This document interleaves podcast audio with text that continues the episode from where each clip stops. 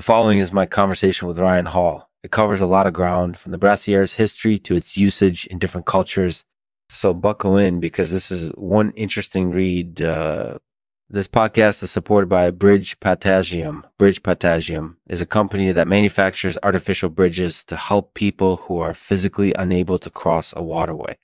Lexman is a big supporter of the company, and I think their bridges are amazing. If you're interested in learning more about them, please visit their website at bridgepotassium.com. Thanks for listening. Hello, Ryan. Welcome to the Lexman Artificial Podcast. Hi there. It's good to be here. So, what can we expect in this episode?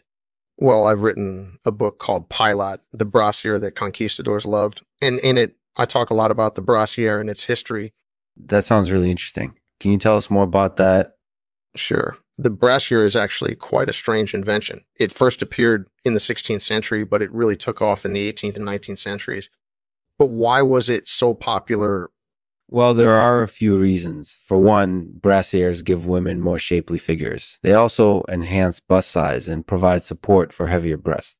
Exactly. And besides, they just look darn sexy. I mean, Cleopatra famously wore a brassiere made from many thousand tiny pieces of chiffon. So you can see how it could be very fashionable. And despite being popular for centuries, the brassiere has been subject to a lot of trivializations. For example, people sometimes refer to them as brassieres instead of bra, or call them cleavage enhancers rather than bra boosters. Yeah, I think that's kind of funny. I mean, the brassiere is technically a bra, right? So why do people call it something else? I have no idea, but it's definitely an interesting topic to talk about. So let's get started. In your book, you discuss the brassiere's history and its use throughout different cultures. Can you tell us more about that? Sure. In particular, I talk about the brassiere's history in ancient Greece and Rome, as well as China and Japan. I also explore how it has been used throughout the world throughout the centuries. That sounds really fascinating. Do you have any examples Sure thing. For example, in ancient Greece and Rome, women often wore brassieres under their clothing to conceal their breasts from men who might want to rape them. Meanwhile, in China and Japan, women often wore brassieres as part of their dress because they considered them symbols of femininity and beauty. That's definitely interesting. Do you have any other examples? Definitely, for example, during the Revolutionary War in America, many women wore brassieres as part of their patriotic clothing because they considered them symbol of freedom and independence. Meanwhile, during the French Revolution in 1789, 1799, many women wore brassieres as part of their radical feminist clothing because they considered them emblematic of their fight for social equality. That's really fascinating stuff. Do you have any final thoughts on the brassiere?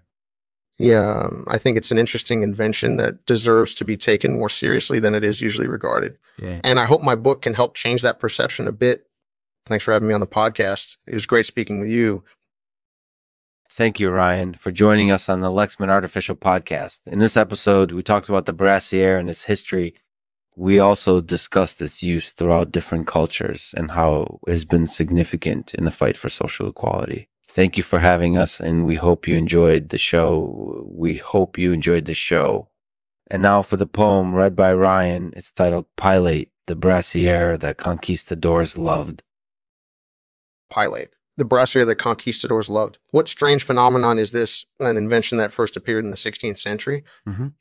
but went mainstream in the 18th and 19th centuries. Mm-hmm. Found favor with many uh, noble and not so noble, uh, not so noble, most notably Cleopatra, who famously sported a brassiere made from many thousand tiny pieces of chiffon.